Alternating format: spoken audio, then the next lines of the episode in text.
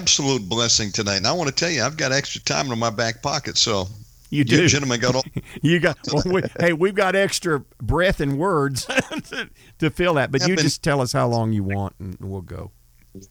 Five or six more hours will suffice. Yeah, we'll do the we'll do the marathon. We'll do the marathon, man. We'll we'll j- jump on the marathon. Well, I want to touch on something that you said about sleep deprivation and uh, yeah. George, I, I, don't know how much he can talk about this at all, or if I should even mention it. But he he had to, one of the schools he had to do was the hostage thing. Can you talk about that at all, George? A little bit. Uh, yeah, I can I can talk a little bit about it. Uh, it was um, I ended up in a mock POW camp. That means they put uh, him as a POW in case he got captured as prisoner war as part of his training. So you'll know what he's talking about. Right, right. So if uh, because the missions that we were trained for, you're inherently put in behind enemy lines, so there's a high probability that at some point you're going to be captured, and they wanted us to be able to prepared to be prepared for how to deal with uh, interrogations, uh, torture, beatings, et cetera, et cetera. So, um, I, I mean, what part of that did you want me to focus on? well, didn't, on? Didn't they sleep deprive you? Was that part of the breaking oh, of you? well, there was there was that before I ever got to that school. that, that, was that was early on stuff. That was the easy yeah, stuff. Yeah. I, I, I, don't think I got two hours of sleep. Uh, as, you know, while I was in the the mock POW camp, but at, in Ranger School during the Florida phase, uh, it was one meal a day and maybe two hours of sleep if you were lucky, and mm-hmm. and the only other sleep you got was from uh, literally nodding off, you know, like mm-hmm. passing out because you're so tired, and then you know trying not to get having your buddy wake you up before you get caught and thrown out or whatever. But uh, in the in the POW camp, you're literally so exhausted that you're falling asleep standing up. Wow. You know, and you know you're just you're like we called it bobbing for apples. Your head is doing the you know, bouncing forward, and uh, it's you know you're hallucinating, you're losing weight because you're not eating. Uh, one of the meals was actually like a bowl of rice with bits of sardine mixed up in it, and I thought it was really good. but other guys were getting sick; they couldn't stomach it. I was like, I used to eat sardines growing up. It's no big deal. Like, I did, hey, I did I'll too. yours if you don't want it. I, I, like them too, George. Of course. I don't care. Food, but, uh, man. Give me some food. Yeah, a lot of it had to do with uh, your attitude, your mental attitude. And one of the things in training they taught us was that no matter how bad it gets, always keep your humanity. Uh, do little things that reinforce that you are a human being, child of God. And that might mean brush the sawdust off of you, clean the dirt off your skin. You know, even if you have to spit on your fingers, you know, give yourself a little bath you know, do the little things to remind yourself and to keep it wired that that that you're a human being, you're a child of God, and no matter what they do to me, they cannot have my soul because that belongs to God. Gotcha. So, and that that really helped me, um, and even moving forward when you're going through other spiritual battles, when when your foundation is built on the concrete of the blood of Jesus Christ, uh, it doesn't matter how big the storm is. It doesn't matter what category it is. You've got that foundation. So even if it the roof gets blown off during a hurricane, your foundation's still there. If you don't have that foundation, uh, you're going to wind up all over the place. And and by the time you think you've recovered, another storm is already hitting you. It, it's just the way it is. But with the with the sleep deprivation and everything else, it really teaches you. It's like okay, at your core, who are you? Are you are you someone that's going to give up? Uh, are you are you someone that's just going to quit? And, and or are you somebody that's going to fight, even if it costs you your physical life? And we talked about this. For us, our physical life is important. We value life. We, we value all life, like we're talking about. But if if something happens and we lose our life out of love for our, our brother, sister, fellow man, uh, that just means we get to see the face of God. Mm-hmm. Yeah. That's just that, that's like okay. Uh, well, That's- you know, if that's the worst that can happen, cool. you know, there's there's no spirit of fear involved because our salvation is in Jesus Christ. And that is a very powerful, what you just said. The Apostle Paul said, For me to keep living is a hard thing, to die is gain. And that is the reward. You know, we won't have any retirement on this side of uh, heaven. Our retirement happens when we breathe the last and we get to paradise. So we, as a Christian, know that. When you have that as your reality and, and, can walk in that reality and maintain that reality. And don't forget about it when the pressure gets on. You see, that's why we do all this training. That's why God lets you, people, us, go through things to train us and get us ready for the big thing that's coming. Listen, everything you go through, everything you work yourself mm-hmm. through is to train you so that in that moment, when your world is collapsing around you, you can keep your wits about you. You don't quit, you don't give up. When I used to train, when I would run every day, six miles every day, seven days a week, rain, snow, sleet, uh, earthquake, dead matter, you got to get out there. I ran one day, it was in a such a rainstorm that it was on back roads that I ran, and the, the, the creek, creek had flooded the road, and it was there was about six to eight inches of water rushing across the road.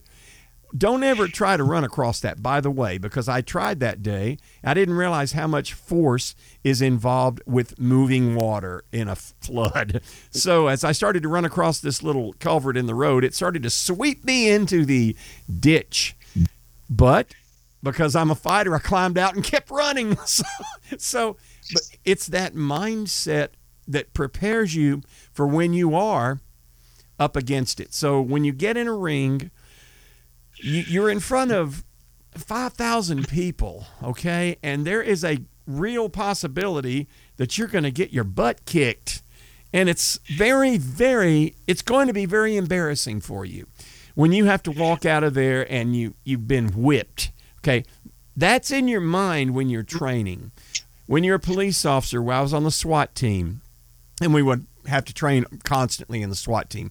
We would have to go and do buildings, and we would have to take rooms and you know lay down and i was the sniper for the swat team. So we had to continually train with those things uh, all the time. But when you train the uh, first good i think it was my very first kickboxing maybe my second or third. Anyway this this guy was he was strong and i was a better fighter than him but he hit so hard. He had long arms. He just he had long arms, and man, he put me at the end of a right hand. That was his only punch. His only punch he had was a straight right, but boy, it was a good one. And he caught me. I think it was the third round, second round, maybe the second round. Coming in, caught me. Boom. And dude, the bells went off, everything. But because I had trained so hard and been in such good shape, I continued. Uh, he knocked me out on my feet, but I kept fighting, even though I was knocked out, and I knocked him out. think, think about it. I kept kept throwing punches because I was so conditioned to do that, and I had been hit. Listen, if you've never been hit, you're going down when you get hit. When God sends things into your life, they're to toughen you up. Okay, so when I got when I caught that right hand, anyone else would have buckled. It'd been over. This guy was really strong. But I just I stayed upright and I started throwing punches in clusters and he couldn't take it. When he, when I didn't go down from his shot and listen, he'd knocked everybody else out. That's what happens when your enemy throws their best shot and you walk through it. They go, "Oh no." And they're done at that point. He in fact, I dropped him. That's that's a term for knocking knocking him down. I dropped him in that round. He went back to his corner and he wouldn't come out. He refused to come out for the next round because that and that's how that won. So I'm over in my corner. I don't even know where I am. Listen, at the time I was a police officer. I woke up. I don't know if you've ever had a concussion before. Or I had a concussion. I didn't know it. I woke up about four days later. I was working. I was going through my. I was a cop. I was on duty. I was driving my car, cop car, on duty. I'll never forget it. And all of a sudden, it's like I popped awake. Now I had been working the whole time like on autopilot, but I couldn't remember anything. It was just I woke up from a fog. I said all that just to say when you're going through things in life, you are training for that moment. When you want to be the champion, you don't want to be the loser. You want to be the champion of your life because you're in the fight of your life. And it's ramping up, it's getting more intense. And all of these things that come your way, God sends people to you that you're going to have to help and teach and train them. George? Yeah, I, I think that really points to what that the, the purpose of that is, and that's the confidence. The confidence. Because if, if you have that confidence, especially with the Lord, when when you're hearing the other voices and you're trying to discern between what God wants you to do and what these other voices are telling you, uh, if it's uh, on the simplest of terms, uh, one is going to tell you something that's positive, uh, that's that it involves love. The other is going to be virtually the opposite. It's going to be self gratification, uh, you know, something something along those lines. But once you've gone through these these trials, once you've passed these tests, once you've done these things, you have that confidence. And the next level of confidence, if you haven't experienced it, is is when you connect with your heavenly Father. When your heavenly Father grabs you by the shoulders, so to speak, uh, and lets you know that He is proud of you as as His child, as His son or daughter. That that reinforcement, that affirmation, uh, that will get you through that can get you through anything but when you've prayed to god when you've connected with god and you've talked to him and you've asked him for something and then when you get that that's your confirmation okay right. cherish that right because that is god loving you yes. is answering your prayers and there is no bigger confidence than knowing that god loves you and he's proud of you. And folks, things are going to things are going to happen to you. The closer you get, the more of a breakthrough you begin to get, the more the enemy's going to ramp up the attacks. When our father died, that and I made a video about this. I I don't it's on our no, I don't know if it's on the website. It's on heavenlywarriors.com. It's out there. But that culminated a 10 day or two week time of absolute everything that could go wrong was going wrong. I, I was hit by a truck riding my bicycle. I think I talked about this last time I was on with you, Shannon. But I was out on a, a bike ride. I, I do bike riding, long distance, you know, 30, 40, 50 mile ish stuff. And I was hit by a truck this was the beginning of my my sorrows, my week of sorrows, and all of things just escalated. And I, there were some suicides of people, multiple of people I knew that all happened clustered there together. So, the speaking of what George is is saying, letting God protect you and getting His protection. When you walk with the armor that's on, you're going to be protected. So I'm coming home from work on uh, Wednesday night in my suburban, and I'm on the interstate in Texas. Shannon, you know Interstate 35, you'll know that well, runs right through Austin. And you know it's full of 18 wheelers 24 hours a day now. It's, it's that NAFTA highway, so it's constantly with 18 wheelers. I'm on the inside lane and it's raining. We've had bad rains in Texas all last week. There's a, a diesel truck behind me, and there's a, a diesel truck to my left and I'm boxed in, right? So all I have is the shoulder and driving along at about 65 miles an hour because it's raining.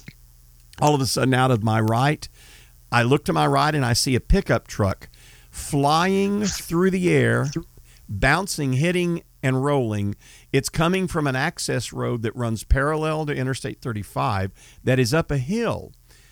And it is flying, and I'm talking 20 and 30 feet in the air flipping. If you've ever seen a vehicle start to roll, it's a terribly violent thing. And it's just rolling and hitting. And Shannon, it's headed directly for me. And I can't go anywhere. It's literally falling like the Wizard of Oz. You know how the house was falling? That's what it was like. That's what it looked. This truck is coming down and it's going to hit the front of my suburban, and that's going to drive me into this truck. I've already you can see the whole thing playing out, and all I could do at that moment because you don't have time to do anything or say anything. But what was the top of my thought was Jesus. I mean, it's all you have time to do. Jesus, and I'm getting goosebumps talking about it. But that's exactly what George is talking about, what I'm talking about. When that moment comes, you have to have filled yourself with so much of this stuff that works. Because you know what I could have said, and you know what could have been in the top of my mind? OS you fill in the blanks. That's what the average person say. All right. Well, that's not going to get you anything but more S. yeah. So it's whatever you put in your mind and you fill it with. So I was on autopilot. Just like when that guy hit me with that right hand, I went immediately into autopilot, into my training. Like George said, when those guys go in to, to remove a hostage and he takes a round, takes a bullet under his vest, the guy will keep going because he's so trained. He'll go until he just bleeds out or drops dead because we're so Tra- police officers are the same way. There's no fear. We don't have fear. From the day one we put on the badge and we're in the academy, they constantly, every day when you get, they hand you the keys to your car and you get in there and go to work. You know you could die that day. Somebody, an old sergeant told me when I went to police where he said, "Son, every day you go on duty, remember somebody out there wants to whip your ass." That's what he said. yeah. I said, yeah. I said, yes, sir. He said, and then somebody wants to kill you. He said, whether you meet him wow. today or you don't, that's up to the man upstairs. He said, but somebody out there right now wants to kill you. And boy, that's sobering. And you ride around with a target, and especially now with all of this defund the cop stuff, it's it's very dangerous. But you're so trained, you don't even you can't retreat. I mean, you will walk into a butt whipping and take it because you don't even think about it. There's there's no you can't think about retreat like you said, George, but it's from the training. So I'm saying that all not not just to tell you guys a bunch of war stories. I, this has applicable meaning to what you're going through and what you're trying to do, and how you're going to get prepared for what is coming. Because there's some stuff coming we're gonna have to be ready for, George. It, it, it comes down to your individual choice. Okay. You don't have to listen to what we're saying because you have free will just like everybody else does. You get to choose. The, the question is, what do you want to choose? And what Rick was talking about, you know, I we, we I kind of touched on the demoralization of America. Well, if they demoralize our protectors, our law enforcement officers, uh, let, let, me just give you an example. Uh, a, a law enforcement, a typical law enforcement officer has to deal with the worst people in our society on a daily basis. Just that portion of the job has a tendency to taint that person's perspective on who, who human beings are. Okay, so I mean, Rick can talk to this better than I can, but imagine uh, you're in a job just for one to two years, and you're constantly having to deal with, I mean, some are demon possessed, uh, some people at their worst. They're, the only time right, you see right. them is they're in a crisis. Something bad has right. happened. Only time you see so, people. So, to the point to when you meet someone who is a good person, you're not sure if you can actually trust them. Right. Okay. So, so if we don't lift up our sheepdogs, our police officers, our protectors, I mean, and, and now I'm not with any group. You're going to have good and bad. It's primarily good. The vast majority are good. There's always going to be some bad. But if we don't make an effort, a concerted effort, to unify behind our law enforcement officers, that is something you can do. One thing that I used to do that, that seemed to really make a big difference to my local law enforcement officers was I would take in a case of bottled water mm. with a note that says, Thank you. I don't care what anybody else says. I respect the hell out of you and that, that bottled water they could put in the fridge or they could take it with them in the car. I would meet with the sheriff or whatever just to shake their hand yeah. and say, "There's there's people out here like me yeah. who will support you in any way we can." Uh, it, it, doesn't take very long. It's not it's not expensive, but that's just one example. but that's one way we can help. Um, I mean, hire some of these law enforcement officers in your red cities and red states that are being uh, expelled or you know uh, excommunicated from blue states and blue cities through this defunding nonsense. Yeah. So, Uh, It's total nonsense. If you're just joining us, we're live with Rick and George Pittman. Gentlemen, I'm really enjoying uh, hearing and seeing y'all speak tonight. And um, I want to go back to a moment, if we can, to this. I believe it's called, was it SERE training that you went through in the Special Yes. Force? Which is um, basically training given to uh, soldiers on how to survive if they're captured.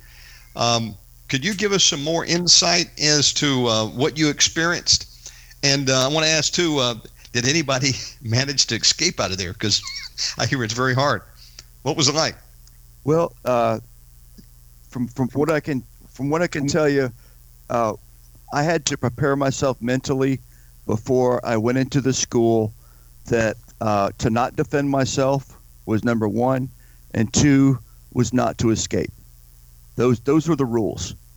You you you could not hit back. You could not defend yourself, and you could not escape because I had already.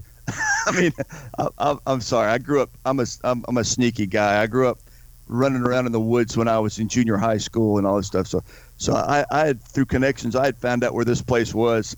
I'd already figured out the best ways to escape, where to go, and all that stuff. And then they said, "No, if you do that, you don't pass the course." And I'm like, "Ah, crud," you know. so you're stuck. You're literally stuck there. But what they teach you before you go in is resistance techniques. In other words, uh, one example, without being too specific, is uh, just one example might be playing dumb. Uh, like you might uh, you might be pretending, uh, like if you're get caught in Iraq or somewhere or Iran, Iran would be a better example. You're in Iran as a civilian, but you're not really a civilian, and they arrest you, and you say, "Oh, uh, I was just taking pictures." You know, I just I came here with a with a tour bus. So you're playing dumb. That gives an example. Uh, there's other examples of uh, like excuses that you're giving. It's almost like an acting performance, but you're you're tapping into these uh, these mind states that help you avoid giving the enemy uh, information that they want. You know, it's like it's like you're not giving them what they want, and you don't want to give them the satisfaction of of breaking your spirit at the same time. If that if that helps explain it better. and And, I there was a time when, go ahead. Yeah, I and I can uh, just say this: there are levels that increase uh, in in it. In other words, they might start at a level one, we'll just call it, and maybe then it escalates to two, and they'll see how much you can take, and it keeps ramping up. So it's um, designed to, to break you, to find the point at which is that correct, George? That'll break you. That's correct. So so there's there's different resistance techniques. I don't want to give the actual number or uh, be too specific about it because um, you know that might help the the enemy. Uh, but but uh, the point is is that they're trying to um, see how you react to re- how you respond to getting the snot beat out of you, uh, to to f- trying to inflict panic and fear, uh, uh, telling you lies that sound real, and you know seeing if you can process that. Um, okay, is what they're telling me real? Should I trust this person who is my enemy? And that kind of helps you with that mindset because it's like you never trust the enemy what they're telling you, even Oh, if even if it might be true. You just you're like I reject that because you are not of God. You are my enemy. Okay, and you can reject that. Uh, That's that's that's what depression is. That's what anxiety is. In my mind, fear is imaginary. It is not a tangible thing that can hurt you. It's a thought. Okay, so if you can control your thoughts, like what you think about, you can control fear. Now, fear is completely different from danger. Danger can kill you, like you're talking about the truck, Yes. like you're talking about being a police officer, Yeah. getting shot at. That's there's circumstances, scenarios that are dangerous, and you can have the awareness to try to avoid those, or you can train yourself for how to react when you're in them. Two different mindsets. But that's the difference between fear and danger. If you can process that and you can master that, uh, that that's a big help. But uh, there were certain things. One one time I was getting the snot beat out of me, and the only only trick I had left was to lock my knees because I knew if I as I was standing up, and it would had me up against the wall, just slapping the snot out of me. So I locked my knees and I passed out on purpose. And I got a break because Good way to get a break. I was unconscious. Yeah, he, he quit hitting me when I hit the floor. so, I, so I won. I was like, cool. And then they, they put a a, bo- a a dog bowl of water on the floor. They're like, you, you know, because I was dehydrated and everything else. And now I'm like, you know, drinking out of this dog bowl of water really slow because I know the longer it takes, he's going to run out of time. He's going to have to beat the hell out of somebody else. You know. right. so it's always thinking how do how do I you know what can I do? What are my options? And and and just staying resolute in in your spirit of who you are as a child of God because uh, only you can give up. Only you can surrender. Okay. I surrendered to God. And as a result of surrendering to God, He bestowed upon me uh, a, an indomitable spirit for Him Yeah. to where I will, I, I, I will- gladly perish for someone that I love, or even a stranger that I believe does, is deserving, uh, because that's what God put imprinted on my heart. Uh, John 15, 13. Amen. You know, George. I don't We're- know. I don't know if you can talk about this, and you may not be able to. Can you talk about uh, some of the sounds that they would pump in there to you? Or oh gosh. can you talk about uh, that? Well, when you talk about uh, like let's just say uh, post-traumatic stress Mhm. the issue of post-traumatic stress you can have post-traumatic stress for from any number of things it can be from your childhood the way you were brought up it could be from an experience you had with a stranger or from a bully at school uh, but there's different levels and they happen at different ages and, the, and there can be uh, off the charts to the point of satanic ritual abuse Yeah. and- Sorry.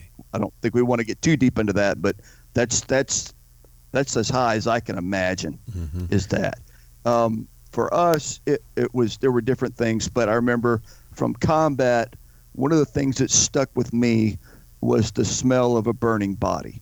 Not to be too graphic, but there's a distinctive smell, and anytime uh, once I was in an operating room, I, I did uh, some work with medical device and I was in an operating room, and they were using a harmonic scalpel that cauterizes as it cuts. But that smell of flesh, took me back, and I was on full blown panic attack where I was almost almost passed out in the operating room because it, it hit me. I, I was not prepared for that. I am now, but I wasn't then. Yeah. Uh, so, so and, and I was just like, oh my God, what's happening? And it, it I had to process that, and I, so that's part of that was part of my training. Yeah. The other part was in this mock-up POW camp. SERE stands for Survival, Evasion, Resistance, and Escape. That's the S E R E. Mhm. Uh, But in this POW camp, they were playing music. Like uh, think of it like psychological operations Psychop. uh, psychological warfare music. And one that got me because I was so tired, my defenses were weakened and down. The, and it, it was just over and over. It was a baby crying, and uh, and and then it was then it was a slightly older child crying, "Daddy, Daddy, help me! Where are you?" And that just, God, that, Hmm. it got me. It, it, it literally got me.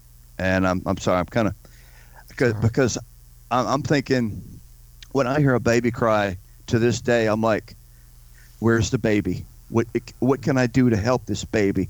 I, I want to protect this baby.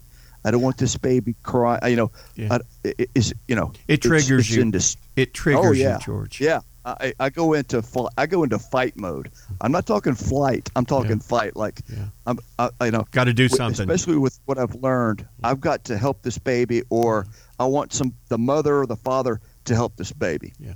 Because if they don't, I'm I'm jumping in. Yeah. I'm sorry. Right. I got to do something. Yeah. I got to do something. Uh, so that's that's a powerful thing. But if you have a trigger like that, uh, it, it, it can cause anxiety. It can cause you to uh, isolate yourself from good people, from all people, because you are afraid to have that part of you triggered. Mm-hmm. Uh, so Right. I, I, it, it took me time to overcome that. One of the things that helped me was a dog. Uh, when I would feel this anxiety, my uh, unofficial comfort dog is a dachshund, a miniature dachshund. Yeah. And I used to have, you know, like tough guy big dogs my whole life. Yeah. Uh, but this little female miniature dachshund melted my heart because she had been abused. Yeah. And we bonded. She's like 15 years old and she's a family member. She's not my Oh, dog. yeah. I don't own her. Child. She's a family member. A We're soulmates. Yeah. Uh, yeah. But when I feel anxiety, the physical action verb of loving her, Yes. petting her, Yeah. attending to her needs because she has seizures Yeah. and all this other stuff. Yeah. Uh, that that love, it, it, love trumps uh, like President Yes. Trump hate. Right. Love trumps hate, Yeah. and that removes that fear. That removes that anxiety. Love does that. That's good, George. Shannon, I, I'm gonna I'm gonna give it back to you, buddy. This is an amazing interview tonight. We're live with the brothers, Rick and George Pittman. And you know, gentlemen, as y'all are talking tonight and sharing, uh, I really believe this is this program is of great value to the body of Christ. Those listening tonight, those of us who are here tonight, God wants to prepare to endure till the end. Now, gentlemen, I was raised in the church, Church of God. We were taught rapture is imminent, could come tonight before we got out of church service. And, you know, uh, years later, I came to read the word for myself and realized, you know, I think we're going to be here longer than we were told. Yeah. And uh, That's for sure. now, yep. for the long haul, and most of us uh, may not make it out of here alive. That's There'll right. be many martyrs return of Christ. And I said that it, to say, I know I wasn't prepared growing up, and I would say most of the church is not prepared today for what is soon to come on planet Earth. I look at this COVID 19 as the new 911. Look at what has happened. Um, a brute force attempt to shut down the globe. Yeah. And I don't need to explain what's going on. We're all living it, but we haven't seen nothing yet. And the point I want to make here is the church at large is not prepared to endure to the end. Jesus said, um, they overcame by the blood of the Lamb, the word of their testimony, and they loved not their lives unto the death.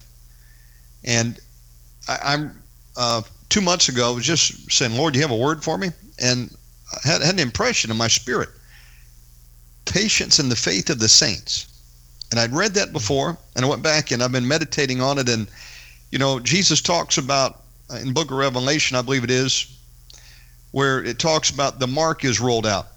Yeah. And all will be compelled to take that mark. And to not do it is imprisonment and losing your head. And it says, here is the patience and the faith of the saints. And I'm thinking, patience in face of maybe losing your your life and not knee jerking and tapping out and saying, okay, I'll, I'll bow my knee and take the mark, or getting angry at God. You know, Jesus said, remember Lot's wife. You know, what mm-hmm. about the time Job was told by his wife, why don't you just curse God and die? And we're seeing people already doing that. It's the great falling away. And I went back and read the parable of the sower, and it talks about those that receive the gospel, but when persecution comes for the gospel's sake, they get offended. Yeah. And that's who the falling away are. They're lukewarm Christians. Maybe some of us tuning in tonight that we're not prepared for what's coming. And when hard times hit, people fold and they tap out. And to tap out in this round is to lose your soul because if you take that mark, you bow your knee. The Antichrist, folks, it's an unpardonable sin. You will bust hell wide open. Do not pass go. And there's going to be many that are offended. Many are getting offended now, as we mentioned. Some are walking away from the, the, the gospel. And folks, we need to be trained to endure to the end, no matter what the cost. So the SERE training you were going through, it was preparing you for the fact that you may be captured and put in a POW camp and how to survive. And folks, uh, we need that same preparation now because we may be in that same situation or everything we put our faith and trust in is pulled out from under us. What will we do? Are, are we committed to go to the all the way for Christ, even if we lose everything? I want to say one more thing. Um, I was thinking back about when in World War II, our men were sent over to Normandy Beach, and uh, many would die that day. Many got shot as soon as the uh, back ramp dropped as they were coming in over the water, and uh, many were shot from the machine gun nest by the Nazis and you know drowned in the water. It was terrible. Many didn't even make it to the beach. But I was thinking, uh, they were given the order to take the beach at all cost. Yeah. And folks, we've been called to go all the way to finish line at all costs. Now, they knew that this was a shooting war. People were firing live ammo. The Nazis wanted to kill the Americans as they were storming the beach, and many would die. And folks, the enemy is a is trying to kill you and I. Yeah. For be, be assured right now, there is someone what wants you and I dead. They want to take us out in a body bag, and it's Satan and his host of hell, and wicked men and women operators that are full on demonized. And so, folks, uh, don't uh, let's be certain about that. Someone wants you and I dead. But the parallel I was trying to make here is they had to go when that uh, off ramp dropped, and you couldn't run. You would be killed. Right. You would be a coward too. You had to go, knowing you might die. And we've got to take that same attitude. Uh, we we may die, and very likely will if the Lord doesn't return first. But we cannot turn back. We must take the beachhead, and we need to prepare ourselves for that. Jesus said, All those in Christ Jesus shall suffer persecution. He said, If you don't pick up your cross, follow me, you're not worthy of me. But the sad part is, gentlemen, we're not being trained with that attitude that we might have to be uh, give our lives for Christ before it's over with. But also, we aren't being trained to endure hardship and suffering like we need to. And if we're not trained and get this training now and gird our loins and then get in the fight because those that obeyed the order, they were victorious. Eventually, we took the beachhead, took out those machine gun nests, and um, they took the beach. We've been given the same order by the commander in chief occupy till he comes. If we don't do it, we're cowards. And there's a list of things that will disqualify a person from getting into heaven. Number one on the list is the fearful, the cowards. And many are going coward now. They're walking away from the cross, they're tapping out. Many are deceived, gentlemen. They're over there rallying with uh, Antifa and BLM, the communists. They either they're just stupid, they're deceived, maybe a combination of both, or they have already tapped out because they just say, I, I didn't sign up for this. Well, sadly, the church is ill prepared, is ill prepared, and many have even been prepared by, um, you know, workers for hire, which you promised them, you know, every day is going to be a Friday. Live your best life now. Yeah. But every day, Friday, folks. And we're not living our best life now. We're going into war on the saints. And if we're not prepared to survive and endure to the end, no matter what it costs, we will lose our literal souls. You can't tap out at this point and make it into heaven. And so we need this preparation that you were talking about. We need to realize that some of us will not survive. Others will be alive and remaining to see Jesus at the last trump. But when we're given the command to do anything else, is AWOL. And it says, He that seeks to save his life will lose it, but he that will lose his life for my sake shall save it. So I appreciate what y'all are doing tonight. You, you love America, you love the church, you love the people of God, and you're wanting to help us all get prepared to endure till the end, to achieve the battle objective. You know, it's just like a Secret Service agent. If they're a good one, they're prepared to take a bullet for the president. Right. They might have to take it on a daily basis. You wouldn't want a bodyguard who was not willing to take a bullet. Right. I don't think the, um, has any respect at all for men and women of God who are not willing to lay their life down for Him And I think we've been chosen for this time to be vessels of honor and maybe to do that. I don't know how I'm going to end. I'm not worried about that anymore. But um, I certainly see that there's a big problem here, and we got to get up to speed and quick because, folks, we're going in. And even if you say, well, I'm just going to run, well, you, you're going to do it to your death. The enemy is not going to cut you any slack. There's a saying uh, we always used to say, "There's no point in running because you'll only die tired." oh, I, we're live with Rick and George. Um, uh, gentlemen, uh, how old are you? Uh, George, you said you're 53. How old are you, Rick? I'm 60. Mm-hmm. Okay. Y'all are still youngsters. I'm young too. I'm 50. Just sharing a little thing with you. I was uh, 20 uh, on November 27th, 1989, when I went to work for the U.S. Army. I was a civilian and I uh, was looking for a job. I was freshly married, needed a job bad, had a baby on the way, no medical insurance. Mm-hmm. And I went down and took the civil service test in Alexandria, Virginia. Got a job, and I worked for Warrant Officer Division PERSCOM headquarters, U.S. Army, uh, where they made all the assignments for the Army aviators.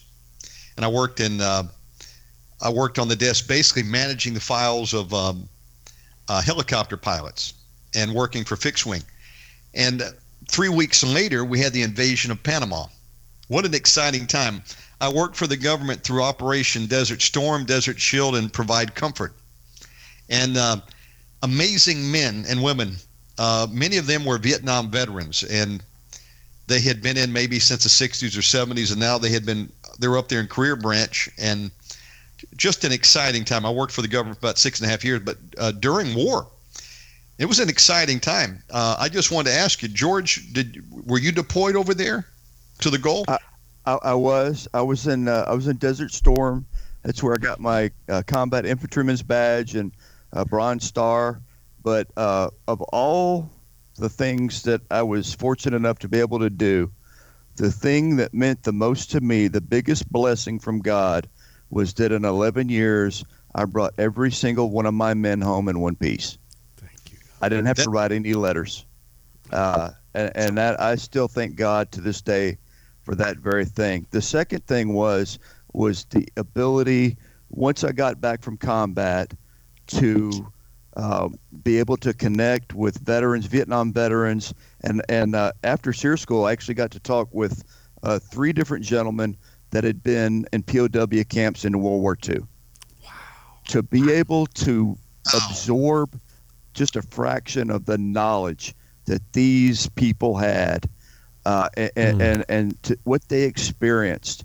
Uh, it, it, for the for the Vietnam veterans, it was like they were finally able to let go of all that negativity that they'd experienced when they got back and were spit on and called all kinds of vile names and things from uh, just from following their orders, being drafted in many cases, uh, but just for doing what they were told to do, they were castigated by you know so many people.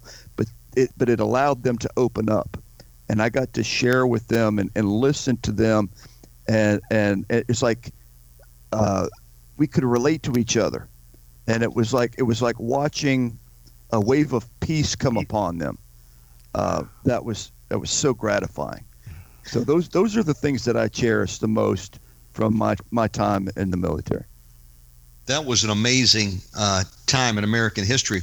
I wanted to ask you when you were over there uh, deployed, did you all ever come across any of Saddam Hussein's palaces or bunkers, anything like that?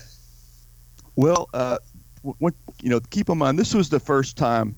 Uh, this, this wasn't the, the, the Iraq War that came after. This was under H.W. Uh, Bush, uh, but we got across the border uh, we, we, we took my group uh, with the 82nd Airborne Division. We took Tallil Airfield, which they renamed at some point to George W. Bush Airfield the second time around. I don't know what they call it now, but that's where the Tower of Babel is located, which Whoa. is really kind of wow. really kind of neat because I got to see it and touch it. Wow, that's yeah, I, that was that was crazy. I mean, you were there, uh, living the Bible, man. The Tower yeah. of Babel. Yeah, but uh, but before we could go further, like to Baghdad, H.W. Uh, Bush, in order to keep the coalition, so to speak, uh, said, stop, don't go any further. And we're like, hey, we're just getting warmed up, man. uh, you know, when, when we when we came into the airfield, they fired on us with anti-aircraft guns. And you, you talk about, you know, are you prepared? Are you trained for it? We were so excited, uh, and I'm not, and I'm I'm being literal here. We were so excited because we've been waiting, we've been training for this, and somebody was finally shooting at us, and we were like, "Yes, yes, they're finally shooting at us. We can we can do what we're trained to do." And we so we got into our battle formations and our Humvees, and we're flying towards this anti-aircraft gun position, and the guys took off. They were scared and ran. I was like, Oh, awesome. What So, a, you what know- what a testimony! Do you hear that, Shannon? They were so well trained that they started taking fire and went, "Yes, finally!" And when they hit there, the guys ran from them because they, these people are crazy. They're trained. Yeah. these people are not. Listen, Christians, you got it. You can do the same thing. You can put the enemy on the run. When the bullets come, the fiery darts come. You go, finally, a fight with Satan. I'm ready. Let's do this thing. And it's a mindset. Okay, George, I, I had to say that. Keep going, buddy. No, no, no. That's that's that's exactly what it is. It's a mindset. I mean, we were in the capital of uh, of Riyadh, Saudi Arabia, while Scuds were coming in. The Air Force guys are running and jumping into bunkers, and we're out there in our shorts and tennis shoes, like watching fireworks, you know, drinking our sodas, like like this is cool. And they're like they're looking at us like you guys aren't right in the head. you know, it's just, it's just some mentality. It's just like we, uh, mindset. we felt protected by God. Uh, We, we I, I mean, I, I don't know about everybody else, but I just knew that I was coming home. And, and if something happened where I didn't come home or, or I wasn't going to come home, I didn't care because that was that was what I wanted to do. You know, that was that was my mission was to be there to you know, and it might you know, it, it changed over the years, but you know, when you believe in what you're doing, uh, it's it's it's you're all in. That's it. And that speaks that's to the way what you we were. should be. Being all in is the way we should be with our relationship with God. I mean, if you're all in for God, and there's people that that I mean, they've been all in for God since a young age, and God love them because they give they inspire me, and and it's like I was trying to tell people earlier. It's like um, just because I did what, what I did, just because I was able to do those things, that doesn't make me better than anybody else. That doesn't. It just it's just a different set of circumstances. Uh, it, it really is. What matters is is is what we have in common, and that if if you want to be more for God, all you have to do is ask and be willing to to do the the mission that He has in in His design for you. But if you're all in for Him, it's going to happen naturally. Rick, is God calling the church in this time to go all in for Him and take the beachhead? There's no option, Shannon. They're invading us. We're we're under it. We're taking fire. Incoming. Incoming as I speak. Yeah, they're coming after us. You may have a little bit of a um, season of quiet right now before the, the big storm starts. By any indications, when November comes and the election happens, there's going to be this is the warm up for all of that and i could we could go on for hours about it so i'm not even going to get into it but what you're seeing with the burning and the looting and the rioting is the dress rehearsal they're seeing how the response is and how far they can take it and getting ready for what they're going to do when Trump wins with a landslide and they try to steal it with mail in votes. See, here I go. I better back off. I'm going to have to give it back to you, Shannon, or I'm going to go off on a tangent. And you know what happens then. Folks, we need to prepare for this. We're, I call these the months of high danger. Now, we've had many of the watchmen on this program. Um, you all may know Dana Coverstone. Yeah, absolutely. God, what was coming on America, I believe he heard from the Lord. And um, we've been trying to sound the alarm here, folks. Prepare for battle, uh, prepare for some serious hardships. And, folks, we've got to be prepared to go all the way for Jesus. We haven't been called to back down. God's not calling a Dunkirk evacuation. He's calling every available man, woman, boy, and a girl who call themselves a Christian to report for duty, to occupy, and to work until he returns or takes us home, even to the death. We've got a job to do. God has not rescinded his order in Mark 16. Preach the gospel, and there are signs that will follow them to believe, casting out devils, laying hands on the sick that they recover, speaking in tongues. We've got these orders, and we need to fulfill them. And we've been even been told there'll be exploits done by those that will be faithful till the end. This is an exciting time. You know, unlike what you said, gentlemen, if we will take the attitude, we're all in. For me to live as Christ, to die as gain, and you know, if God be for us, who can be against us? There's nothing more that the enemy fears than that. Christian believers that are ready to die for Christ, if that's what is required at the time, but are not going to back down. Because if we back down, all is lost. Folks, every person out there in America who can vote need to vote for President Trump. To not vote for President Trump means you're in compromise. I know some people that just say, I'm not going to vote. Well, then you're in compromise, just like Meroz. Uh, the alternative is communist and globalist takeover. And I'm not saying Trump is perfect. We need to pray for him. You know, I'm hoping that there'll be an executive order put in that says that those of us who are not going to take the vaccine don't have to go to jail for not doing so. Because yeah. I'm not taking it. But and I don't understand how that's going to work out. But I uh, am preparing that I may end up going to jail before it's over with. But I'm to I'm drawing my line in the sand. I'm going to support our president. I'm going to support our country. I'm not taking the vaccine. I'm not taking the mark. And you know what? Uh, that's a fearful thing to to contemplate. But I had to get to the point. You know, God, it's too big for me to figure out how you can get me get us out of this scenario. I'm just going to give it over to you and obey your order. And the bottom line here is, um, if you look at some of those dreams,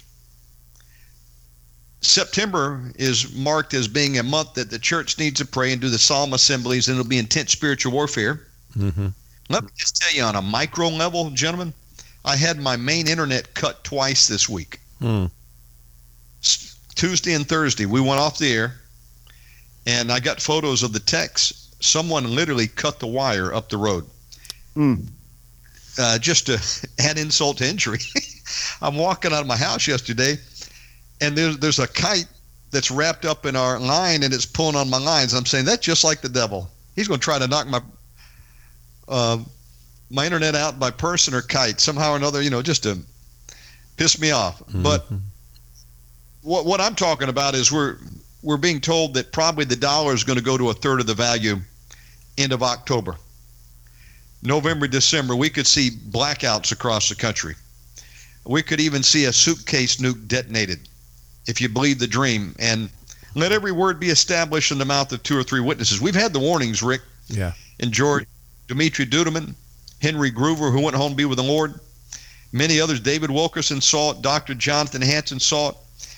You know, judgment's coming on the world, and we've got Russian and Chinese troops in country, okay, at some point are going to carry out what God warned was coming if we didn't repent. Well, I know it's so serious that Jonathan Cahn has called for a special uh, prayer meeting in D.C., right on the tail of Harbinger and 2 coming out just about a week ago. He's been shown it. Many have been shown it. Intense persecution, folks. Yeah. Like we've never seen. Look at what's happening to our brothers and sisters in Hong Kong right now. China took it. Took it. If you're a Christian there, in communist parts of the world, they'll hunt you down. They'll arrest you. I live in Bali, Indonesia, and that's where I'm broadcasting from tonight. Someone here in our city was arrested and put in jail. They'll be in there probably for four or five years. You know what their crime was? What? They were a pop singer and they spoke out and said, Hey, I don't like this mask.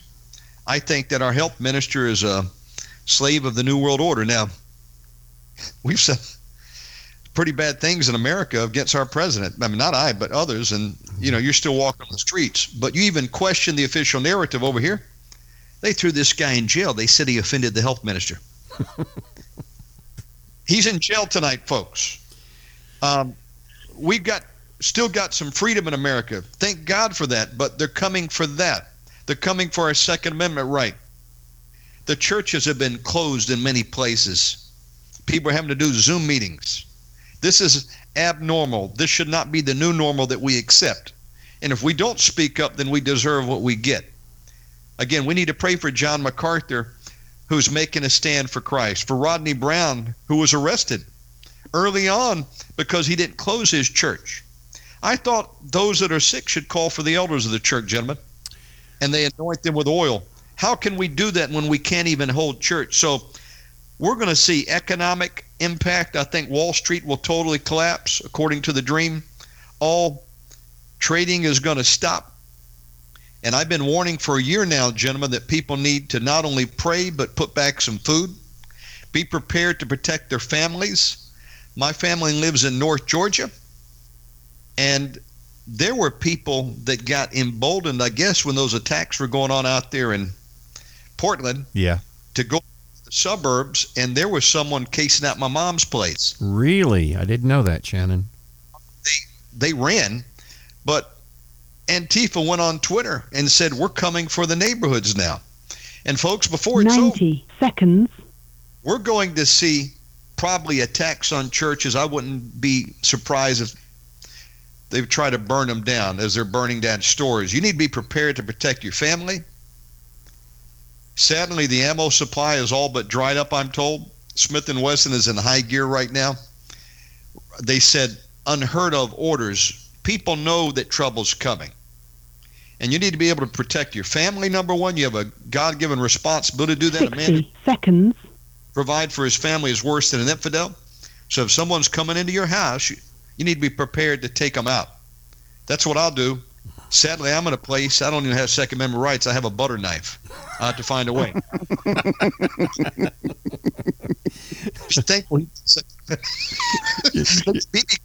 God have mercy.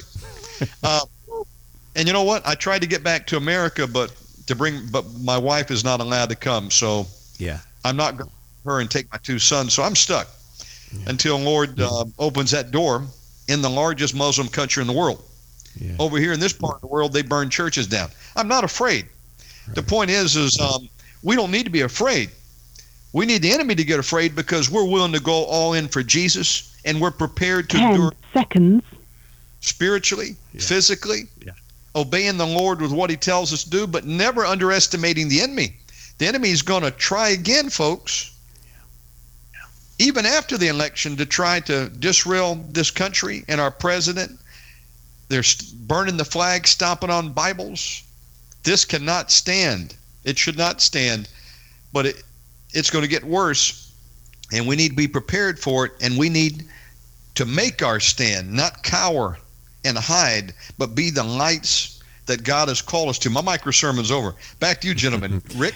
Well, that, that's we've taken up two hours of time for you, Shannon. So, uh, and we could go on and on, but you know we'll come back. You know we'll do that and do some more because this is a time when what you said, the church is is missing in action. They're they're AWOL basically, and they're not preparing anyone for what is coming. They're not even open, and that's that's where the the whole thing's going. They're going to shut the churches down. I said a while back that hate speech was going to be how they took the churches out. Hate speech. They were going, and that's if Hillary was in there, that's where we would be right now. There would be no sermons because it's hate speech, it's white privilege and hate speech, all of that. So that's what I thought they were going to take us out with. I didn't see the virus coming that uh, literally closed the doors, but now they know they can do it. Now they know they can do it. All they have to do is come out with virus 2.0. The next one will be a doozy. It'll be worse than this one. And they don't think they don't already have it waiting. They wanted to see how we would react to this. Next one's going to be a, um, it won't be a picnic, that's for sure. But that's all I have uh, to say, Shannon. I'm going to give it back to you and let you move on. Ask you this. Gentlemen, have you both seen the new documentary Pandemic Part 2 Indoctrination? I saw it. Yeah. George, have you seen it? I, I have not seen it yet, but I'm, I just added it to my list.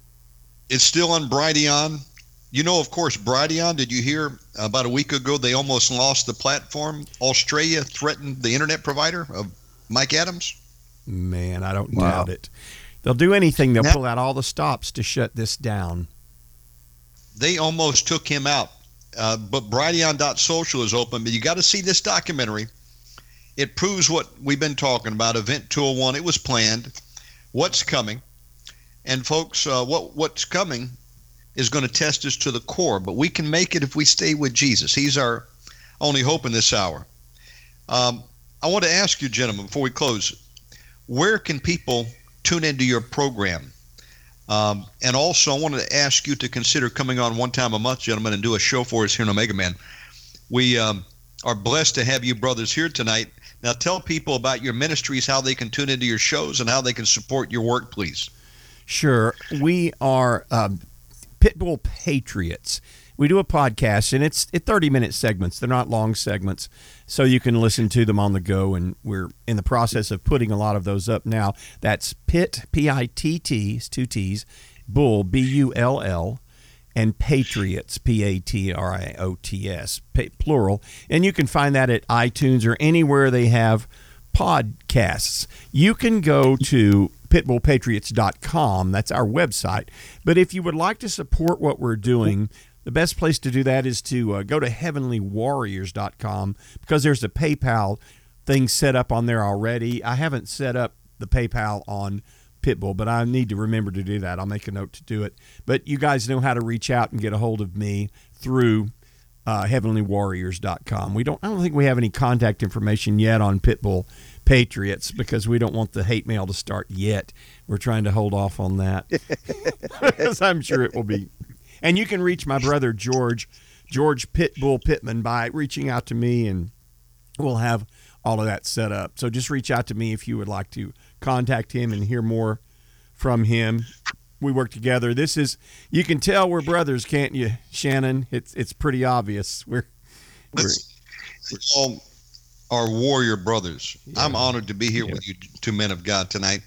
George, we, we sure do appreciate you coming over tonight. Would you be willing to come back on again with Rick and you'll do some more shows?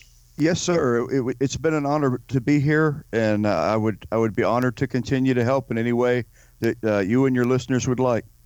Y'all have much to teach and share to the body of Christ. Uh, before we close, gentlemen, would you uh, have prayer tonight for our country and our president who's under extreme attack? I heard there's been 25 assassination attempts on him so far.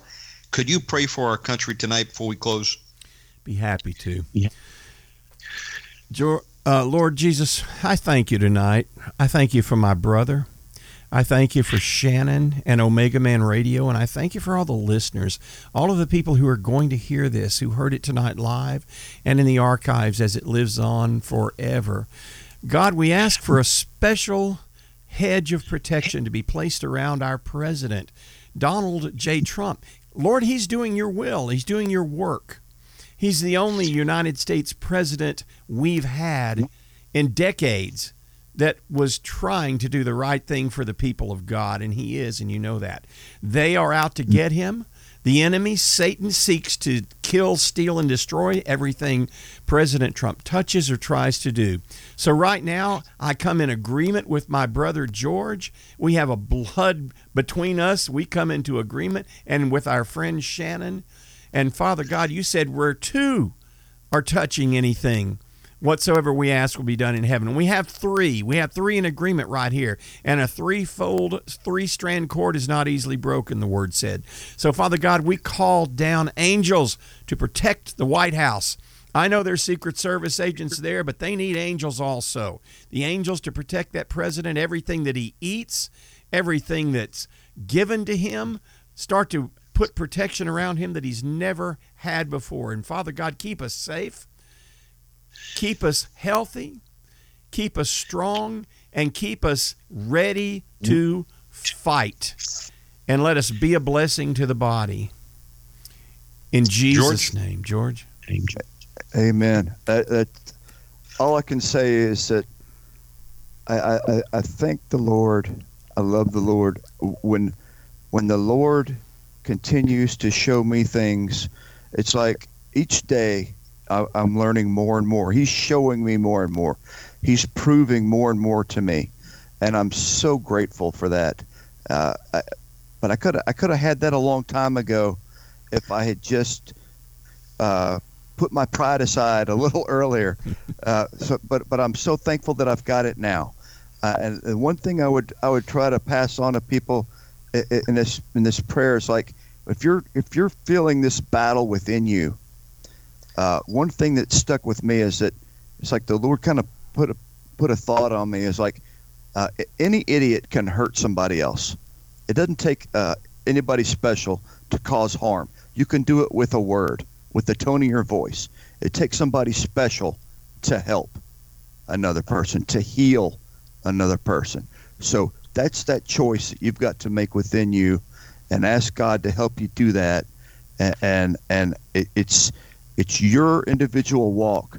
But if we can take our individual walks, find that common ground, come together and unify, there is nothing that can stop us from helping God defeat evil. Amen. Folks, it's been a real honor to have here tonight the Pittman brothers. We've been honored to have Rockin' Rick Pittman and George Pitbull Pittman. You haven't seen the last of them? One more time, gentlemen, how do people go and find your broadcast? Pitbull Patriots, two T's and two L's. Pitbull Patriots, anywhere, iTunes, anywhere you get podcasts, it's broadcast all over. And we put one out every few days. We try to do them as often as we can. And again, they're about 30 to 40 minutes in length, so you can uh, listen to them quickly about a myriad of topics that are current and in the news and uh, what you would need to know to fight. We're trying to get you in shape because my people perish for lack of knowledge, the Bible says. So we're trying to put the, the knowledge out there that the mainstream media, fake media, will not tell you.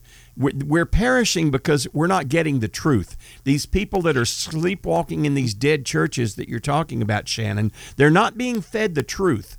You can't turn on a television and watch any kind of news, with the exception of Fox News sometimes, that's going to give you any kind of truth what's going on in the real world. It is complete psyops, a psychological operation, complete psyop right now. The news media, every kind of information that you get, because the, the news media is controlled and owned by the deep state. The deep state's real and they're running this show.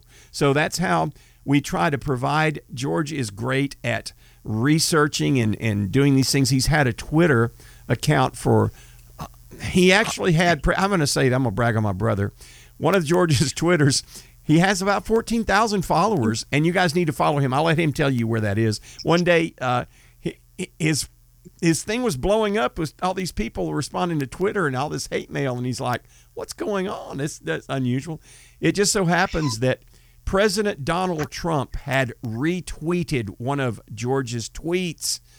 The president Amazing. retweeted one that my brother wrote. I'm so proud of that.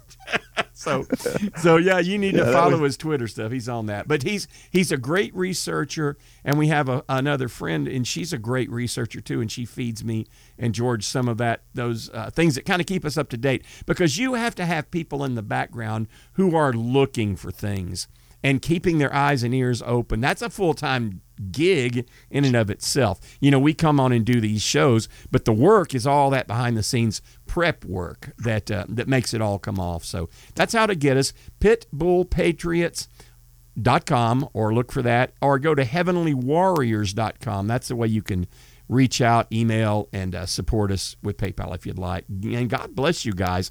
Thank you for giving us this opportunity, Shannon. We got a lot more to say, as you would imagine. Well, I'm looking forward to having you on soon. Let's get a date going. Okay. And send me a banner for your new show. I want to put that up on the wall and promote it. Folks, thank you for tuning in to a special Saturday night broadcast. And I'm going to close with a song uh, dedicated uh, from to Dave King, who wrote this. He died in a helicopter crash he was my family. Um, but an awesome song. Hope you enjoyed.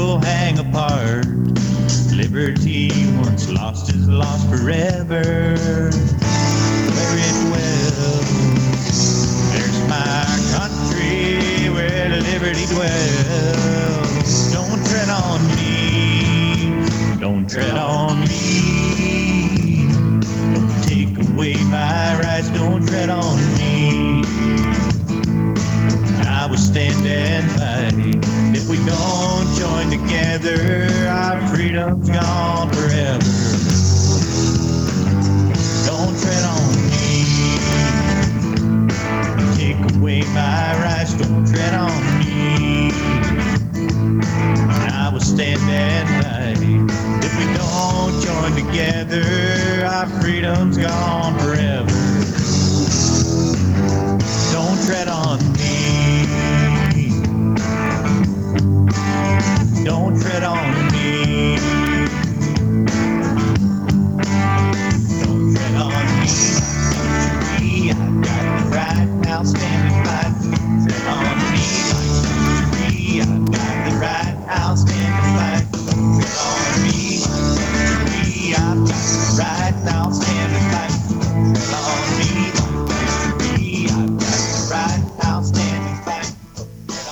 cool. Did That's a like good that? song. That's a good song, Shannon. Yeah, very good You, song. you said the guy was lost in a helicopter accident. Is that what you said?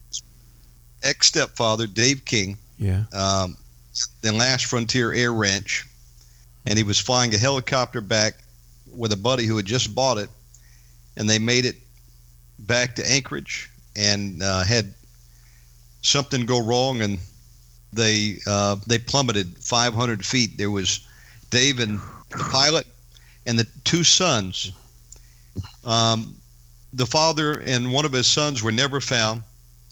One son miraculously survived, and uh, Dave washed up on shore. He's with Jesus tonight. I had talked to him maybe just a few weeks before he perished, but the most important thing is he knew Jesus, and he was a uh, Alaskan cowboy. Wrote that song him. That he was a patriot. Well, Shannon, I, I'd like I'd like to use that song on our website uh, if if that would be all Send right. If I could get permission for it, Would be honored. I'm going to send you a copy of that, my brother. I would love to, to honor him that way. And send me a little bio with it, please, too, because I want to post that on there. Let people read I sh- about him. Would you do that? I will. Thank you for listening to it, and love you both. We'll see you next time, gentlemen. God bless you. God bless you. We love God you, bless Shannon. you too. Bye, brother. Bye bye. I think we're still on. Yeah. Yeah, he's he's gone. We're done. That that was really great, George.